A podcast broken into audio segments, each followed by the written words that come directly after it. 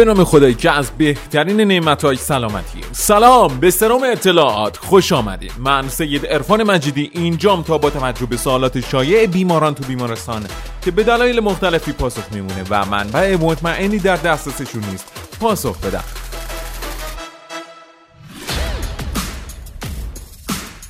مطالب ارائه شده.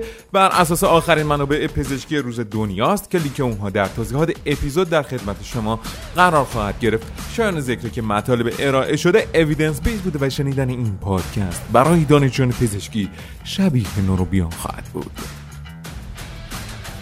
اجرای این برنامه یکم پر انرژی تر از سابقه چون موضوعی که صحبت می‌کنیم ممکنه در جملات نیاز به انرژی داشته باشه چون اولین قدم در درمان سرطان امیده و به قول شعار بیمارستان سرطان اصفهان بیمارستان امید اینجا امید زنده است. اینکه چرا تولید و انتشار این برنامه دیر شده؟ به علت اینه که من در بخش عفونی هستم و دوباره شاهد افزایش بیماران کرونا هستیم. که رعایت نمی‌کنن. به چه زبانی باید گفت؟ خدا می‌دونه. ولی چون شما می‌دونم برای سلامتی خودتون و خانوادهتون ارزش قائلین خواهش می‌کنم مواردی که در سه برنامه کرونا گفته شد رو رعایت کنین. خبر خوب رو کنار همین خبر بد بگم. هفته دیگه من اپیزود 19 همه سرام اطلاعات رو با موضوع پوست خشک و پوست چرب در خدمت استاد بزرگوار سرکار خانم دکتر فقیهی استاد تمام پوست مو و هستیم. مطمئن باشیم شماره 19 خیلی زودتر آماده انتشار خواهد شد.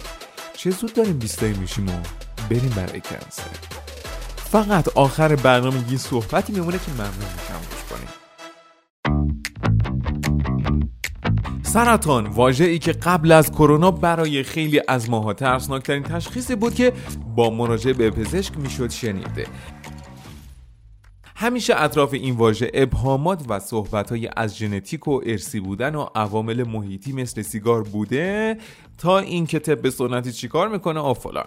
اما واقعا سرطان چیه؟ در واقع سرطان یا کنسر به گروه بزرگی از بیماری ها گفته میشه که با ویژگی رشد و تقسیم سلول های معیوب شناخته میشن. این سلول های معیوب می‌تونن در میان بافت سالم نفوذ کنن و اونها را از بین ببرن و حتی می‌تونن در بدن پخش بشن و این پخش شدن به معنی از بین رفتن سلول های سالم بیشتر و آسیب بیشتر در بدنه.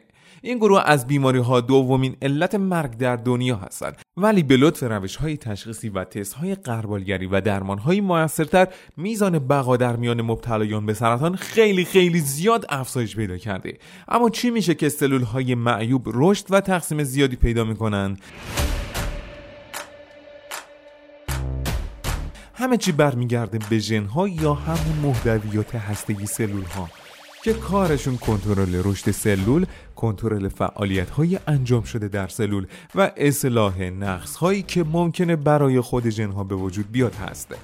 اگر ژنها دچار تغییر یا به اصطلاح پزشکی دچار جهش بشن ممکنه که وظایفشون رو نتونن انجام بدن و فعالیت سلول معیوب بشه یا رشد بی برنامه ای رو در پیش بگیره.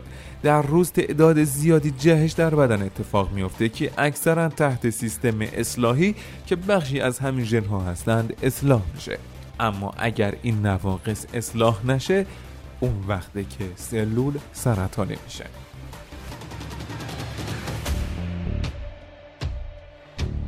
فکر کنم جالب باشه که بدونیم چرا جهش ها اتفاق میفته میشه در دو دسته کلی تقسیم بندی رو انجام داد. جهش های ژنی که با اون متولد میشید که در دوران جنینی اتفاق میفته و درصد کمی از سرطان رو به خودش اختصاص میده و دوما جهش های ژنی که در بعد از تولد دچار اون میشید که می‌تونه به دلیل سیگار کشیدن اشعه های مضر مواد شیمیایی سرطانزا چاقی هورمون ها التهاب مزمن و عدم انجام دادن ورزش باشه فکر کنم علت افزایش سرطان ها رو تا حدود زیادی تونستید حدس بزنید. اما اگر عامل اصلی جهش های بعد از تولده چرا مشاوره ژنتیک و سابقه فامیلی در بعضی از سرطان ها انقدر مهمه؟ دلیلش وجود یک سری نقشه های ژنی هست که فرد رو در صورت داشتن سبک زندگی غلط مستعدتر می‌کنه که جهش ها اتفاق بیفته و سلول ها سرطانی بشن و این افراد در مشاوره ژنتیک متوجه میشن که احتمال بروز سرطان برای اونها چه میزانه و در چه حد باید بیشتر از روش های پیشگیری و تشخیص زود هنگام استفاده کنند. اما تشخیص سرطان به چه شکلی اتفاق میافته؟ علم پزشکی امروز بازوهایی داره که در تشخیص بیماری ها کمک شایانی به اون می‌کنه. علاوه بر مشخصات ظاهری که در بعضی از سرطان ها نظیر وجود توده یا تغییر رنگ پوست یا تغییرات رفتاری همانند خستگی یا درد وجود داره ابزارهای تصویر برداری همانند ماموگرافی سونوگرافی سی اسکن امارای پت اسکن و غیره می‌تونن در تشخیص بسیار کمک کننده باشند در کنار اینها تست های سرومی که بر اساس نمونه خون انجام میشه و شناسایی فاکتورهای سرطانی پازل تشخیص را تکمیل می‌کنه. در خیلی از موارد اینجا تشخیص مسجل میشه ولی با توجه به اینکه پزشکی امروز پیش به سمت پزشکی شخصی میره سعی بر مشخص کردن دقیق رفتارهای شیمیایی سلول ها دارند پس با نمونه برداری از سلول های سرطانی به روش هایی که شرحش از حوصله خارجه نظیر FNA, CNB و رنگامیزی بافت شیمیایی دقیقا درمانی انتخاب خواهد شد که بهترین درمان برای فرد باشه. بریم یه قسمت از سومین اپیزود با موضوع پزشکی شخصی رو بشنویم. اما پزشکی شخصی چه سودی داره؟ پزشکی شخصی از اونجا که مبتنی بر ترکیب ژنتیک منحصر به فرد هر بیماره شروع به غلبه بر محدودیت های طب معمول می‌کنه. یعنی چی؟ یعنی اینکه تاکید در پزشکی از واکنش به درمان به پیشگیری از بیماری تغییر می‌کنه و یعنی تا حد زیادی مریض نشدن یا حداقل کمتر مریض شدن. پیشبینی میزان حساسیت و آسیب پذیری نسبت به بیماری امکان پذیر میشه. افزایش توانایی تشخیص بیماری ها نسبت به سایر تشخیص های افتراقی پیشگیری از پیشرفت بیماری انتخاب استراتژی های پیشگیری از بیماری که بحثش کمی تخصصی تره تجویز داروهای موثرتر و خودداری از تجویز داروهایی با عوارض جانبی قابل پیش بینی و به کمک اون زمان هزینه و میزان شکست آزمایش های بالینی دارویی کمتر میشه. این مواردی که گفته شد چیزای عجیب غریبی نیست که الان استفاده نشه. بعضی بیماران به کمک همین روش ها با وجود بیماری هایی که قبلا معالجه نداشتن در حال حاضر درمان یافتن و طعم شیرین سلامتی رو دوباره میچشن. اول عوامل خطر رو توضیح بدم یه بحث طب سنتی رو بکنم؟ اول طب سنتی رو میگم. هنوز من توجیه نشدم افرادی که طب سنتی کار می‌کنن به چه شکل. بر اساس تشخیص های طب مدرن سعی بر درمان با طب سنتی دارن. یعنی مثلا تو طب مدرن چیزی تحت عنوان دیابت تعریف شده.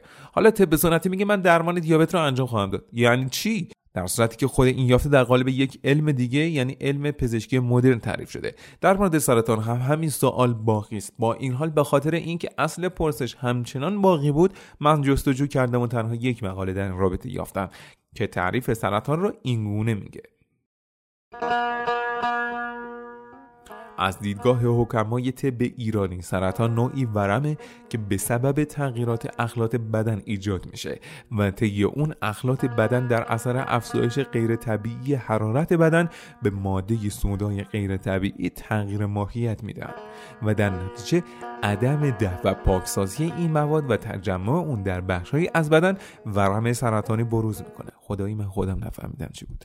و در این پژوهش معتقده که با توجه به این تعریف راهکارهای پیشگیرانه و درمانی ارائه شده. به عنوان مثال یکی از مهمترین توصیه‌ها اجتناب از اقدامات مهیج بیماریه و اصول درمان بر پاکسازی بدن از عامل مسبب تقویت و اصلاح مزاج استواره.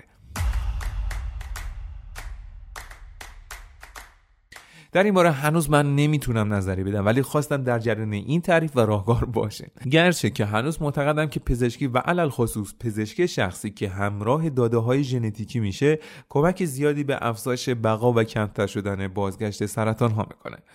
بریم سراغ عوامل خطری که منجر به جهش خواهد شد. اولین عامل خطر افزایش سن محسوب میشه. در حقیقت با افزایش سن این جهش ها بیشتر و اصلاح جهش ها کمتر میشه و نتیجتا احتمال سرطانی شدن سلول ها بیشتر خواهد شد. دومین عامل سبک زندگی و عادت های افراده در حقیقت سیگار کشیدن نوشیدن الکل در معرض زیاد نور خورشید بودن چاقی و داشتن روابط پرخطر جنسی از عادت های خطرناک برای ابتلا به سرطان خواهد بود. سومین عامل سابقه فامیلی شما در زمینه سرطانه. در حقیقت وقتی صحبت از تست های ژنتیکی به جهت کشف جهش ها میشه خیلی از اوقات سوال میشه برای چه افرادی لازمه. انجمن سرطان آمریکا عنوان می‌کنه تست ژنتیک برای همه افراد لازم نیست. در این رابطه باید ابتدا با یک مشاور ژنتیک سابقه فامیلی خودتون رو مطرح کنید و مشاور ژنتیک با توجه به تراکم case های سرطان در خانواده شما و میزان زمینه ارسی سرطان های تشخیص داده شده در صورت نیاز به شما آزمایش های ژنتیک، روش های پیشگیری و تشخیصی را معرفی خواهد کرد. چهارمین عامل وضعیت سلامتی شما خواهد بود. بعضی از بیماری های مزمن نظیر کلیت اولسراتیو می‌تونه خطر ابتلا به سرطان را افزایش بده. با توجه به تخصصی بودن این موضوع شما می‌تونید در رابطه با پزشکتون صحبت کنید. و آخرین عامل محیط زندگی شما خواهد بود. اگر در محیطی با آلودگی هوا زندگی می‌کنین یا نزدیکان شما در منزل سیگار می‌کشن آخ آخ آخ. باز یکی از عوامل خطر رو با خودتون خواهید داشت. اما بحث اینجا جالب میشه که ما از واجه های خوشخیم و بدخیم برای رفتار بافتی سرطان ها استفاده می‌کنیم. ولی این دو واژه چه معنایی داره؟ تومور خوشخیم توموریه که به بافت اطرافش حمله نمی‌کنه و در بدن پخش نمیشه.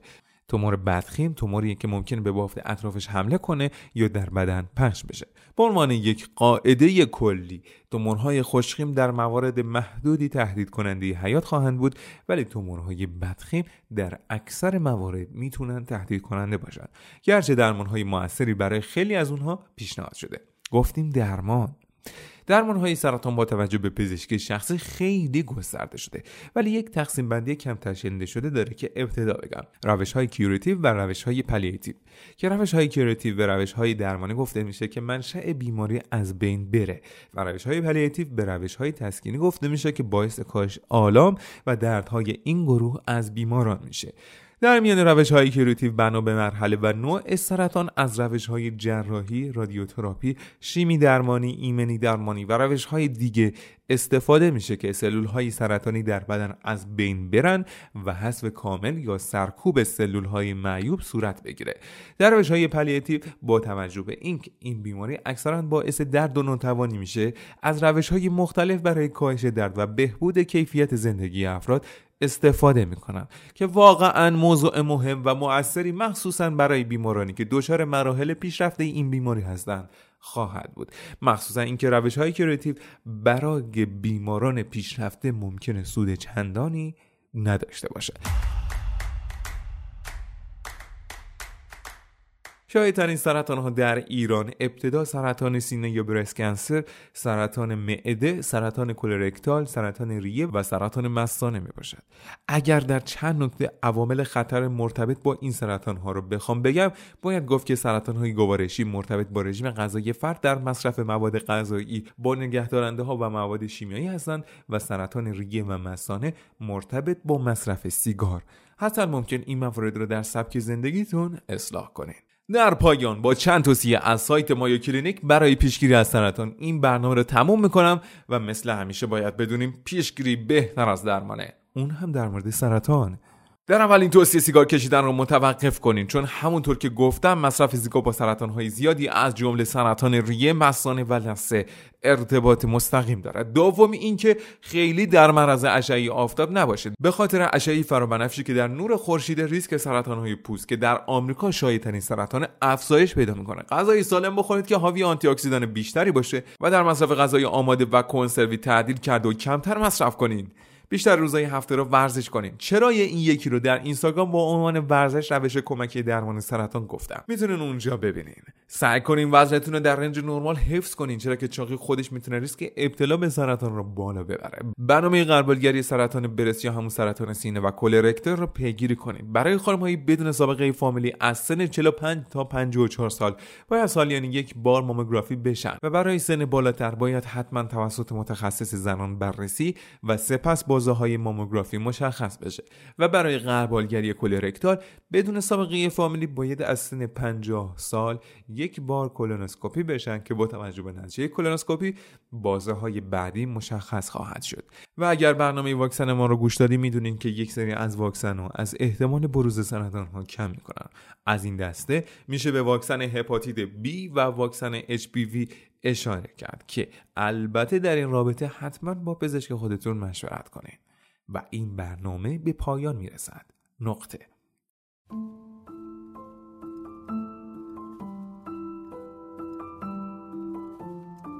در ابتدا این برنامه را تقدیم می‌کنم به کادر درمان مخصوصا دستیاران عفونی و دانشجویان پزشکی که در این بره گاهی فراتر از وظایف و بر اساس وظیفه انسانی به بیماران خدمت رسانی می‌کنند. و برای عزیزانی که نگران پول درآوردن این افراد هستند باید بگم دانشجویی که دریافتی ندارند و دستیاران هم نسبت به حجم فعالیتشون دریافت کمی از نظام سلامت دارن. در پایان هم از خانم دکتر هرندی رزیدنت خوش اخلاق عفونی تشکر می‌کنم که با توجه به عدم سختگیری در انجام کارهای زمان بر کمک کردن این برنامه آماده بشه. و صحبت پایانی.